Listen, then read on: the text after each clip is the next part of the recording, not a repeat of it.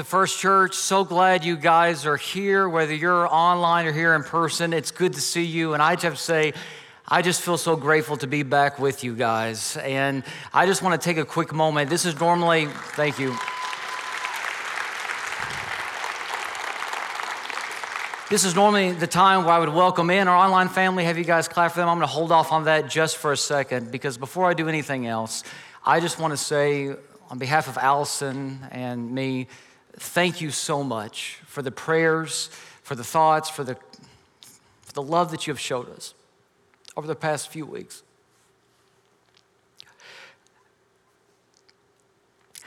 For those guys who don't know what I'm talking about, on the Monday of Thanksgiving, if you're new here on the Monday of Thanksgiving, I watched my wife in the ER stop breathing. And after an emergency cric and then later a trach and 11 days in the hospital, many of those in ICU, my wife is now home and doing so much better. And we are so grateful that she is. And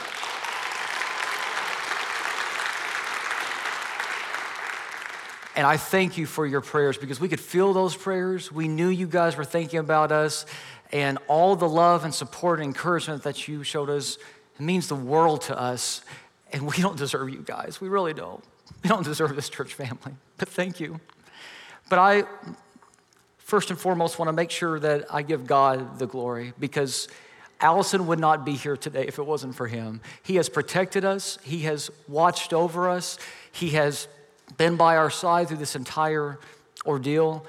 And we experienced some scary days, but we never felt alone through the entire, through the entire journey. And I I am nothing but grateful today for him. And there is a psalm that I've been going back to over and over again since all this has happened, and it's found in Psalm 25. Just a couple lines here. It says, To you, O Lord, I lift up my soul. In you I trust, O my God, for you are good, O Lord. And over the past few weeks, I have cried out to God like I never have before in my life.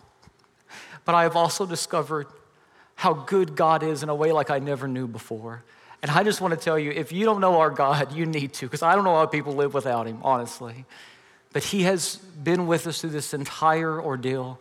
And I just today want to publicly give Him thanks and give Him praise because He truly is awesome. And so, yeah. And so I know you guys have been praying for Allison and our family. And so I just want to pray right now in this moment before we move on with the rest of the sermon. So if you would bow with me in prayer. Father, I just want to take this moment to praise you, to thank you for being with Allison, for being with my family. And Father, for giving us this church family that has wrapped their loving arms around us. Father, we don't deserve anything. I don't deserve Allison. I don't, deserve my kids. I don't deserve to be here and be part of this church. And I definitely don't deserve your love and your grace and your forgiveness. But Father, you are so, so good to us. And I have nothing but praise to offer you. And I will praise you all day long. So, Father, thank you. Thank you for being our Emmanuel, which means God with us. You are with us. In the name of Jesus, I pray. Amen. Uh, I told you all I would need a transition. And so um, at this moment, uh, we have a bunch of people worshiping online. If you are here in person, would you put your hands together and welcome in our online audience? Help me out here just a little bit. Thank you. And I am excited, believe it or not, to jump into week two of our series, Make Him Room, our Christmas series. Matt did a great job last week getting us started. Uh, I was supposed to preach that sermon, and he filled in for me, and I just want to thank him as well because he did an incredible job. He told me not to mention him after the earlier service, but I'm going to do it anyway because I do appreciate Matt. He is just great. But I am excited to jump into week two, and we're going to discuss a theme today that I've I've had to live out firsthand over the past couple weeks. It's a truth that I've known for some time, but I haven't really lived it out like I've had to over the past few weeks, and it's this True peace is not found in the absence of problems, but in the presence of Jesus. Let me say that again because I feel that somebody probably needs to hear that today. True peace is not found in the absence of problems, but in the presence of Jesus. Because I've been in some really relaxing places before, but had no peace. But I also recently have been in an ICU room with my wife on a ventilator, and I've had peace that I couldn't explain. Because peace, true peace, lasting peace, eternal peace is not the absence of problems, the absence of stress, the absence of conflict, but it's the presence of Jesus in the midst of those things. Because God never promised that our lives on this side of heaven would be free of problems. In fact, Jesus says the exact opposite of that. Jesus says, I have told you all this, I've taught you all these things so that you may have peace in me. I've taught you this stuff so you can have my peace. But then look at what he says in the very next sentence Here on earth, you will have many trials and sorrows. You will have peace.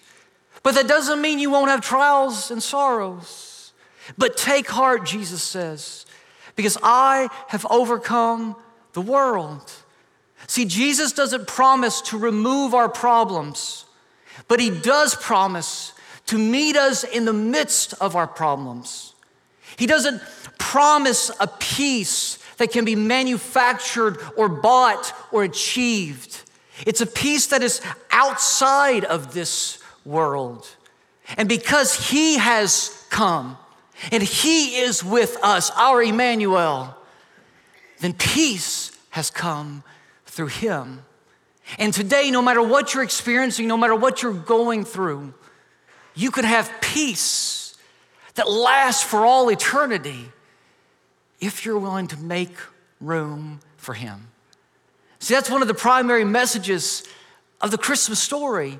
Do you remember what the angel said to the shepherds when they were announcing the birth of Jesus? Do you remember what they said? Glory to God in the highest and peace on earth to people who enjoy God's favor, who live in His grace, peace on earth. But I want you to notice something. God gives us peace on the earth because His Son has come to the earth, but it's not peace from the earth because the earth can't offer us what Jesus is offering us. If you try to find peace from the earth, if you try to find peace from your job, then your job can take your peace away. If you try to find peace in other people, then people can take your peace away. If you try to find peace in a circumstance or an opportunity, those things can take your peace away. But Jesus offers us peace that is outside of this world, that the world can't give us, and therefore the world can't take it away. It's a peace that passes all understanding, and it's only found in Him. See, Christmas speaks into our darkness, into our stress, into our chaos, you name it. And, and it declares that because of Jesus, peace has come. And I think God wants us today to know that peace can be found in His Son. Because a lot of us right now, if we're being transparent and honest, we're not living with that kind of peace. I mean, the past couple years have been pretty chaotic and crazy, haven't they? Since COVID happened, I mean, the world's been turned upside down, right? And for some of you, 2022 has not been a great year. And even if 2022 has been all right for you, I bet you you're pretty stressed out right now. Most people are. This is a crazy season. If you don't believe me, just go to Walmart right now, you know? Things are nuts right now. I get it. I mean, happy birthday, Jesus. We created consumerism and chaos in your name. We're so glad you were born, you know? And how many times do you hear people say, Man, I dread this time of year? Because of all the stress and all the extra stuff. And that was never meant to be the message of Christmas. No, the message of Christmas is that because Jesus has come, peace has come. And that wasn't just said by the angels to the shepherds on that first night when Jesus was born. It was a theme from the very beginning of the Christmas story. And it's a theme that two people, a couple who were married, discovered early on. They were the first people to hear that it was time for the Messiah to arrive. And we don't talk a whole lot about them for some reason this time of year. They don't get a whole lot of airtime, but their story is extremely important. And their names? Zachariah and Elizabeth. They both came from a priestly line, a priestly family. Zachariah served as a priest a couple times a year when his family group was called to go and serve. Elizabeth, well, she's a cousin to Mary, the future mother of Jesus. And so they were godly people. But if I had to describe their lives in one word, it would be this word it would be the word waiting. Because Zachariah and Elizabeth had spent their entire lives waiting. See, they were faithful Jews, so that meant they were waiting for the Messiah to come. For centuries, God's people had been waiting for the Messiah, and yet it didn't look like that it was going to happen anytime soon.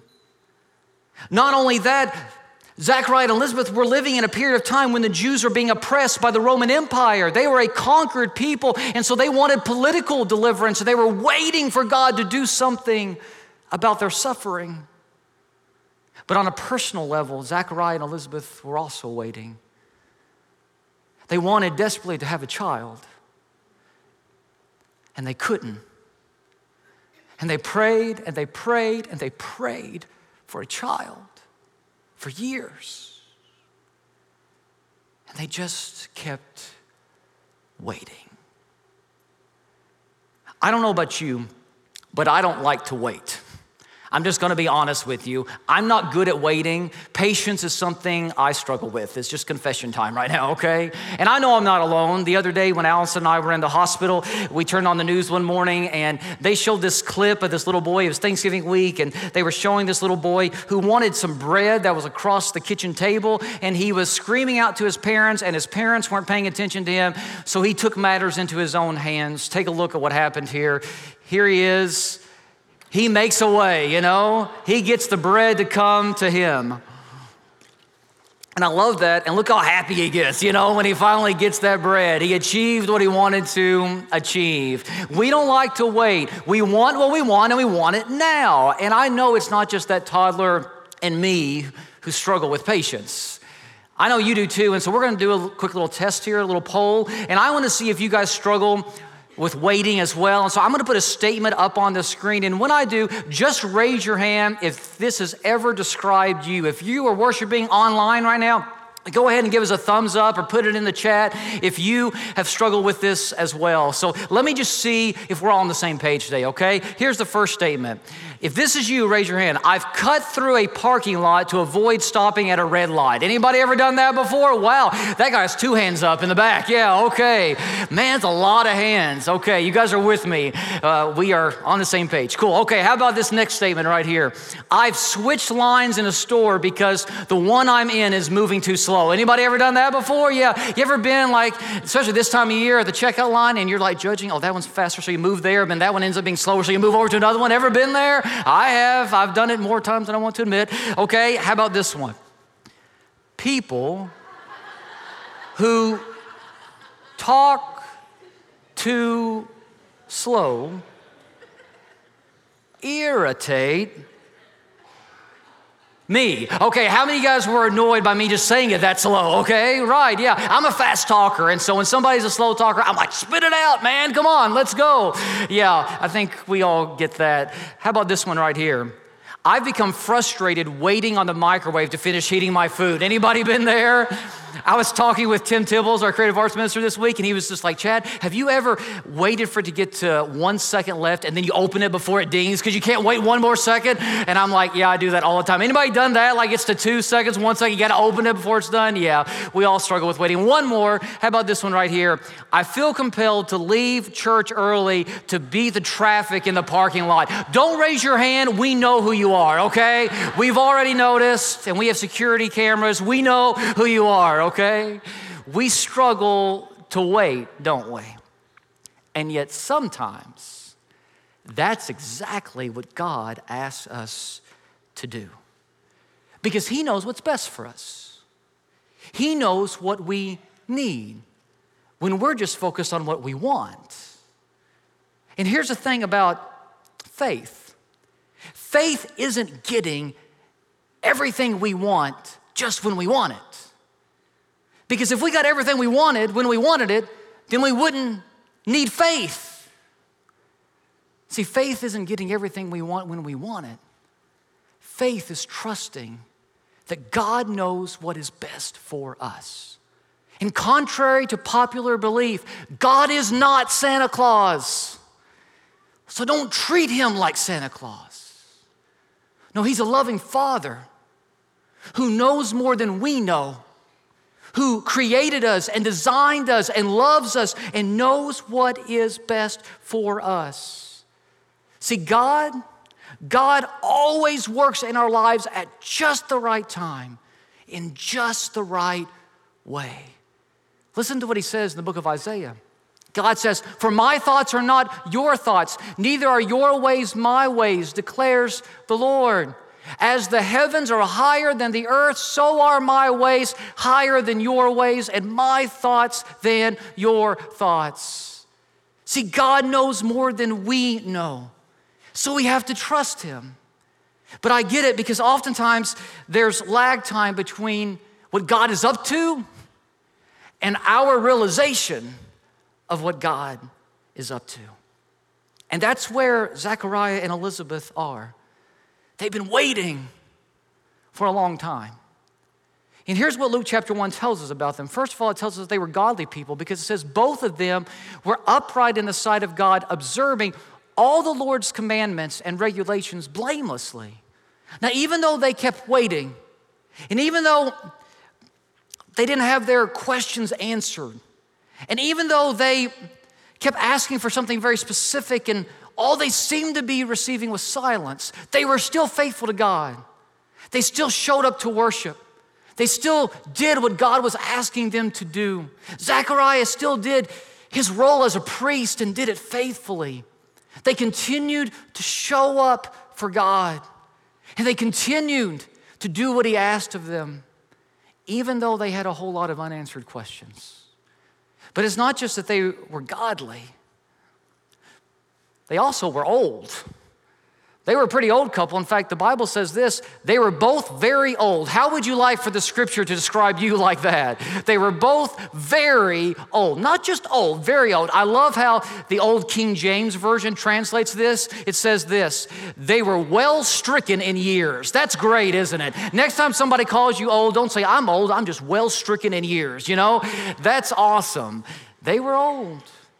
And what that meant was, they had been waiting for God to do something in their lives for a long, long time. And one thing they had been waiting for is this they had no children because Elizabeth was unable to conceive. So not only were they a godly couple, and not only were they an old couple, they were a sad couple because they desperately wanted to have a child, and yet they couldn't. And they prayed and they prayed for this child to the point that they had probably given up hope because they were beyond the age of childbearing. They weren't able to conceive anymore. You see, I've had conversations with some of you guys in our church who've struggled with infertility. And I've listened to your voice and I've heard the pain as you've told me those stories. I know infertility can bring great sadness and grief. And that's what Zachariah and Elizabeth had to struggle with their entire lives. I mean, think about it. In their day and age, they had nobody to leave their inheritance to. They had no one to take care of them when they were old. But not only that, in this culture and their culture, it was considered a curse by God if you couldn't have a child. Now, the Bible doesn't teach that, but that was the common belief that if you struggle with infertility, God was cursing you. And so when people would see Zachariah and Elizabeth walking down the street, they'd give them those looks like, I wonder what they did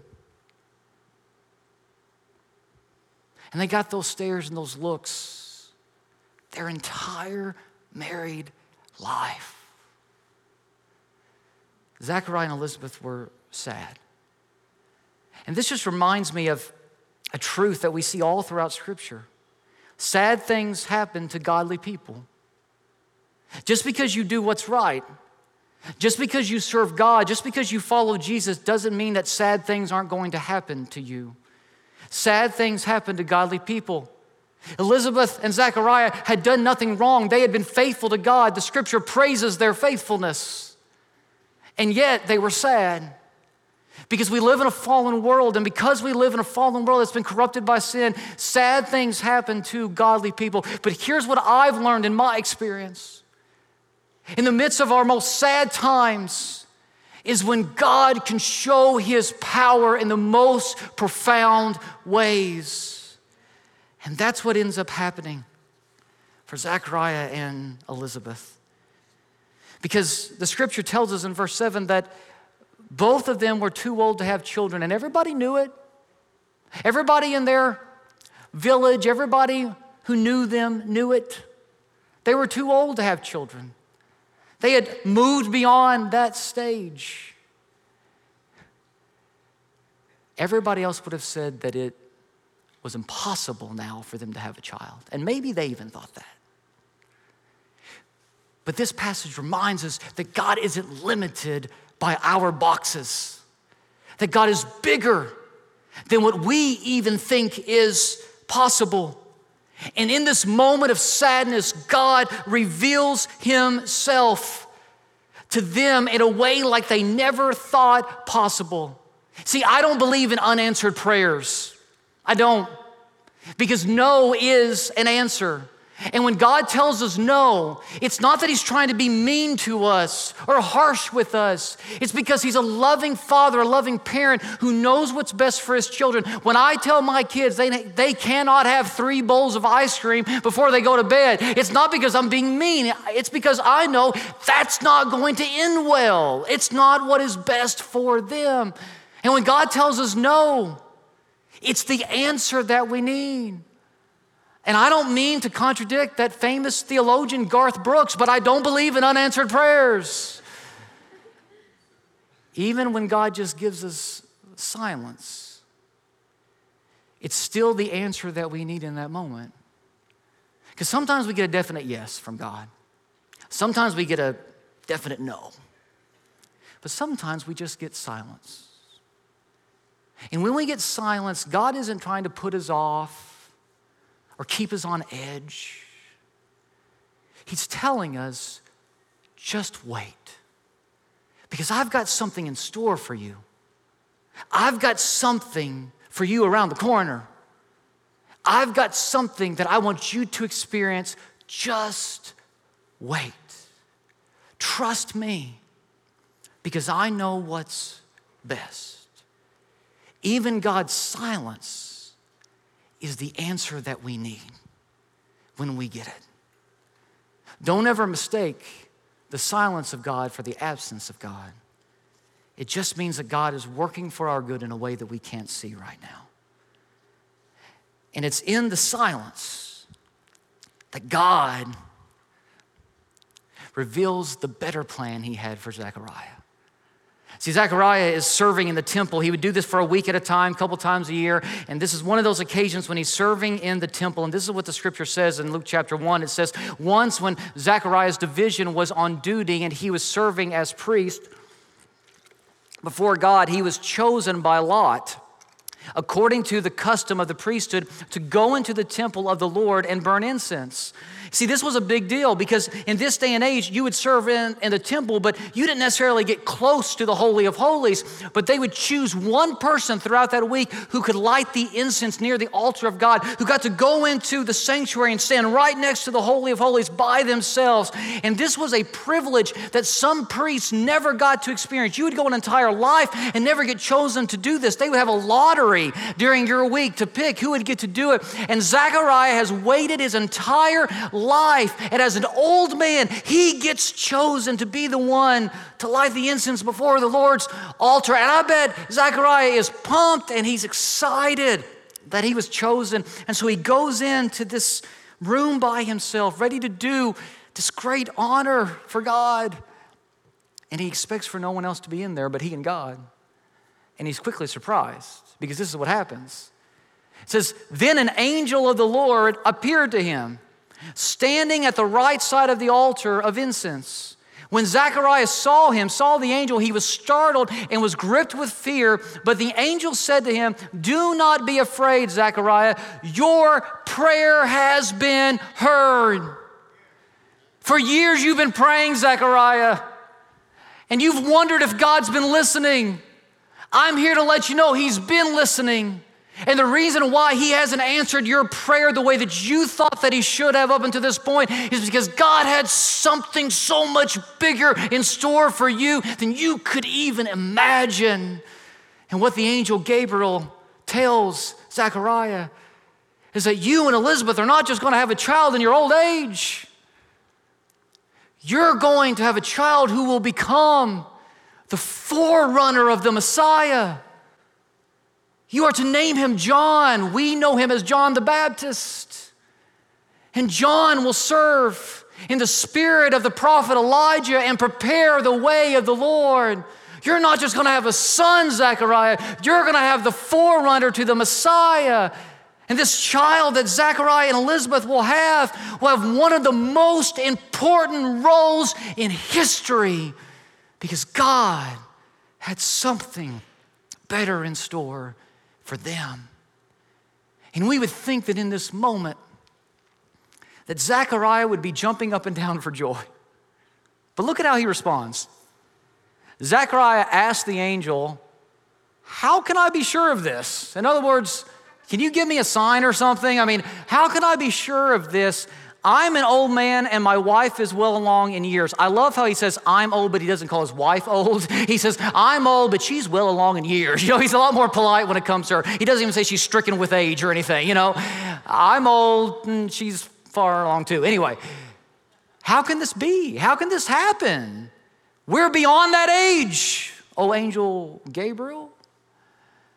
We would think that he'd be jumping up and down for joy, but instead, he wants to know how.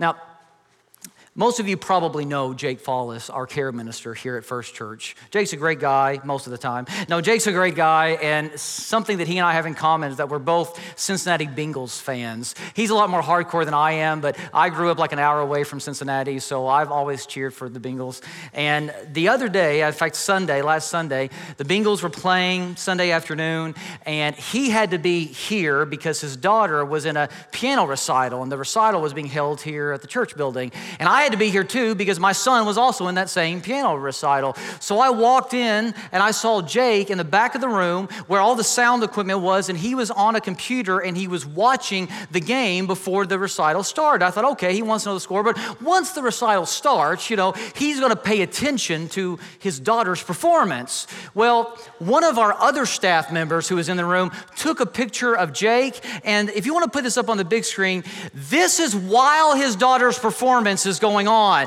He is filming it on his phone, but his eyes are looking at the computer screen because he's watching the game. That's what's happening. That's James Summers who caught Jake doing that. So he's filming his daughter, but he's focused on the game. And even after the, uh, after the recital was done, he didn't want to leave because he didn't want to go home and miss anything because it was a close game. And if you guys know the end result, they beat a certain team, not going to mention who, Kansas City. But anyway, they beat this one team and Jake stayed here at church by himself to watch the game. And afterwards, he had a time of celebration, and our security cameras caught it. Take a look at what happened in our gathering space. Here he comes here in just a second. You're going to see him. I wish we had sound on this. I would love to know what was happening. Uh, I think he knew exactly where the cameras were. He wanted us to see this. And so he goes back acts like a fool, but he told me that the only people that were left uh, in the building at that time were the cleaning people, and he was afraid he was going to scare them to death. But he celebrated. Now, we would think that that's how Zechariah would act. We're going to have a son, and he's going to be the forerunner to the Messiah. We would think Zechariah would be jumping up and down for joy, but instead, he says, How? And because he questions this, this angel, Gabriel says, Okay, you want a sign? I'll give you a sign. Until the baby is born, you're not going to be able to talk. And Zechariah is unable to talk for the next nine months or so, however long it took. He's unable to talk until John is born. And it's interesting to me that Zechariah had waited for years for God to answer his prayer. And then, in the moment when God is letting him know, I am going to answer your prayer in a way like you never thought possible, Zechariah questions it. See, just because we trust God doesn't mean our faith tank at times doesn't run low. And if that's where you are right now, like you've been faithful to God and you've been showing up to church and you're reading your Bible and you're praying and you're praying earnestly, but your faith tank is a little low right now, you're not alone. Even great godly men like Zechariah struggle with that. We all do at times, but here's the good news God is faithful even when our faith tank is low. Because you know what happens? John is still born. Zechariah and Elizabeth still get pregnant and they still have a son just as God promised. God is faithful even when our faith tank is a little low. God treats us better than we deserve to be treated. God is good even when we're not good to Him. God is with us even when we walk away from Him. God looks after us even when we're not paying attention to Him. And it reminds me of what Psalm 103 says God does not treat us as our sins deserve. And aren't you grateful that He doesn't? I am. Because, guys, I don't deserve anything I have in this life. I don't deserve the forgiveness of sins that I have in Jesus.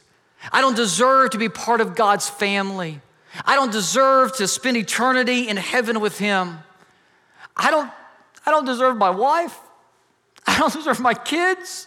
I don't deserve my house or the car that I drive. I don't deserve to stand on this stage and preach before you week in and week out. I don't deserve the very breath in my lungs. I deserve none of that. And yet God continues to be so good to me. And I know you can say the same. Because even when we don't get what we want when we want it and we're impatient, we have way more than we deserve to have. Our God is so good to us.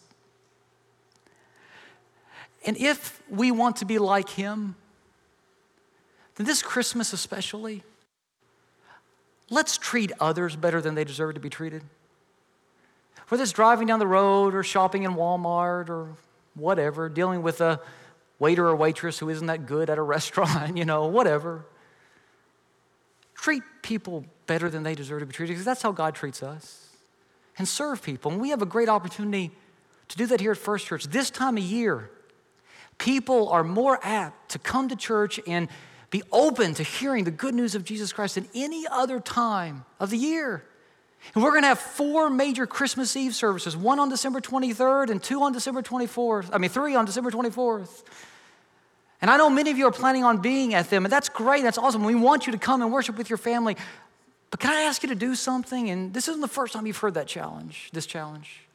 Don't just come to one service with your family, stay for another and serve others who don't know about the peace that you have in Jesus, but who need it.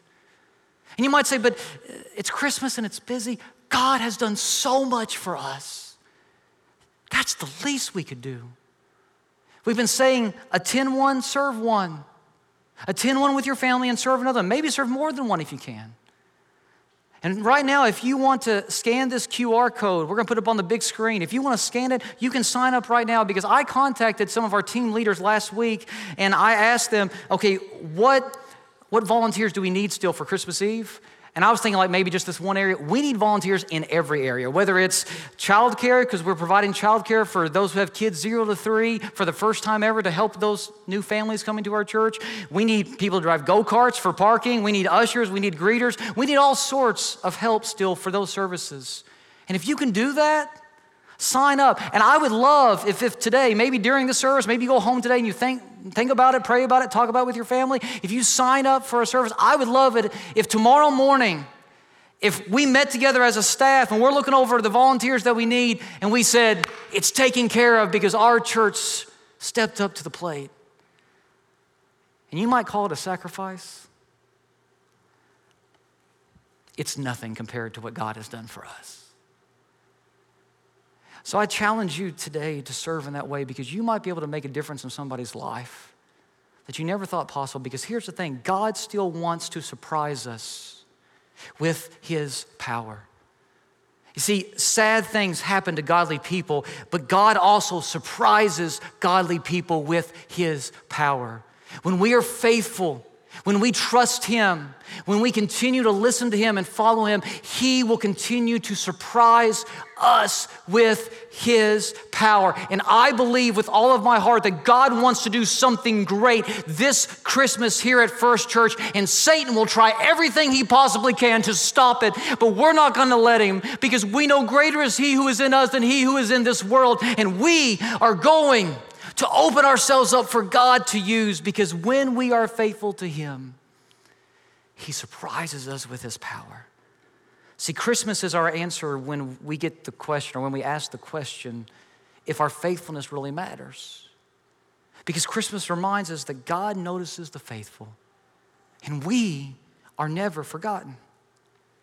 One of those faithful men, Zechariah, after his son John was born and he was able to talk again, Zechariah praised God. He lifted up a prayer of praise to God.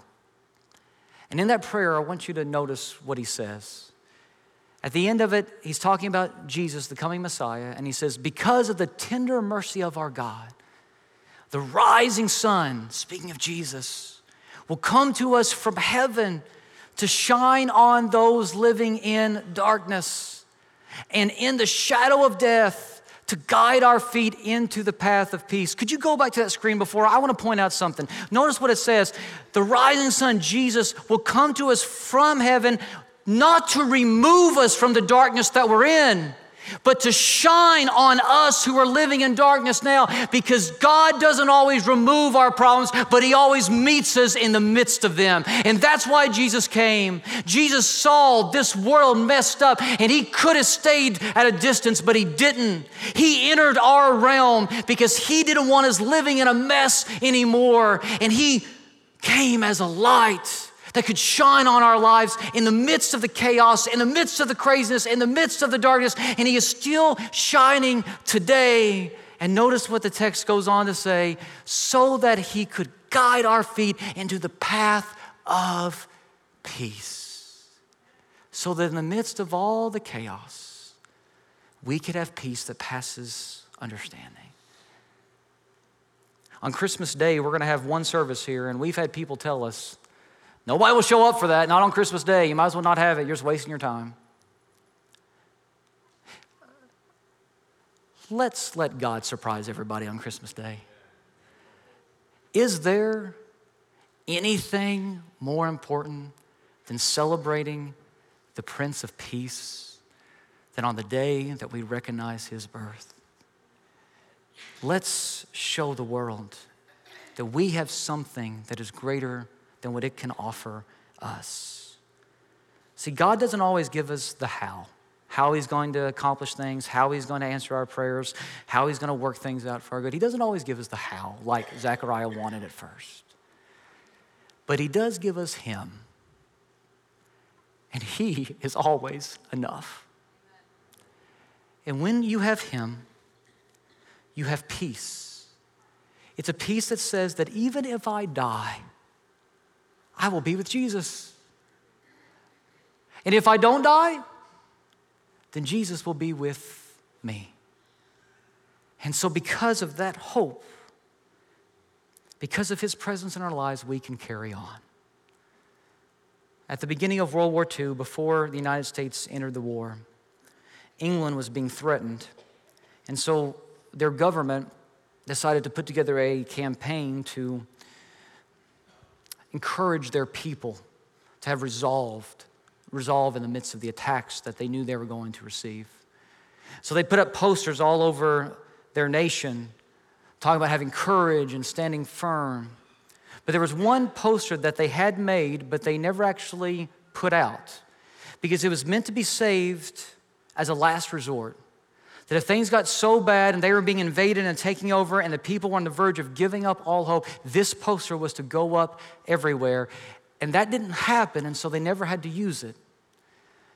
A couple people got a hold of those posters, and so they've been in, you know, like bookstores and museums and stuff like that. But here recently, they found a warehouse with boxes full of these posters. And you've probably seen it before. It's become pretty famous. It just says this keep calm and carry on. And guys, because of Jesus, we can keep calm. We can have peace beyond this world and carry on and do what He is calling us to do. Maybe we should change it to say this trust Christ and carry on. Because as long as your trust is in Him, we can do exactly what He's asking us to do. And we can carry on in the midst of the darkness that surrounds us because we know He is faithful. So, yes, sad things happen to godly people, but God also surprises godly people in the midst of their sadness. And Christmas reminds us that our God is always faithful. So we can carry on. Would you pray with me? Father, I just thank you so much for this moment that we've had to open up your word. And I pray that as a church, we do carry on because we have your light and we are to shine that light into the darkness. Father, you never promised on this side of heaven to take away our problems, but you have promised to meet us in the midst of our problems. And I pray that you meet us today in a way where we are encouraged, but also where, so that we can carry on. We love you so much. Thank you for giving us what we don't deserve your grace, your mercy, your love, and most importantly, the life that we have in Jesus. And it's through his name, our Emmanuel, that I pray. Amen.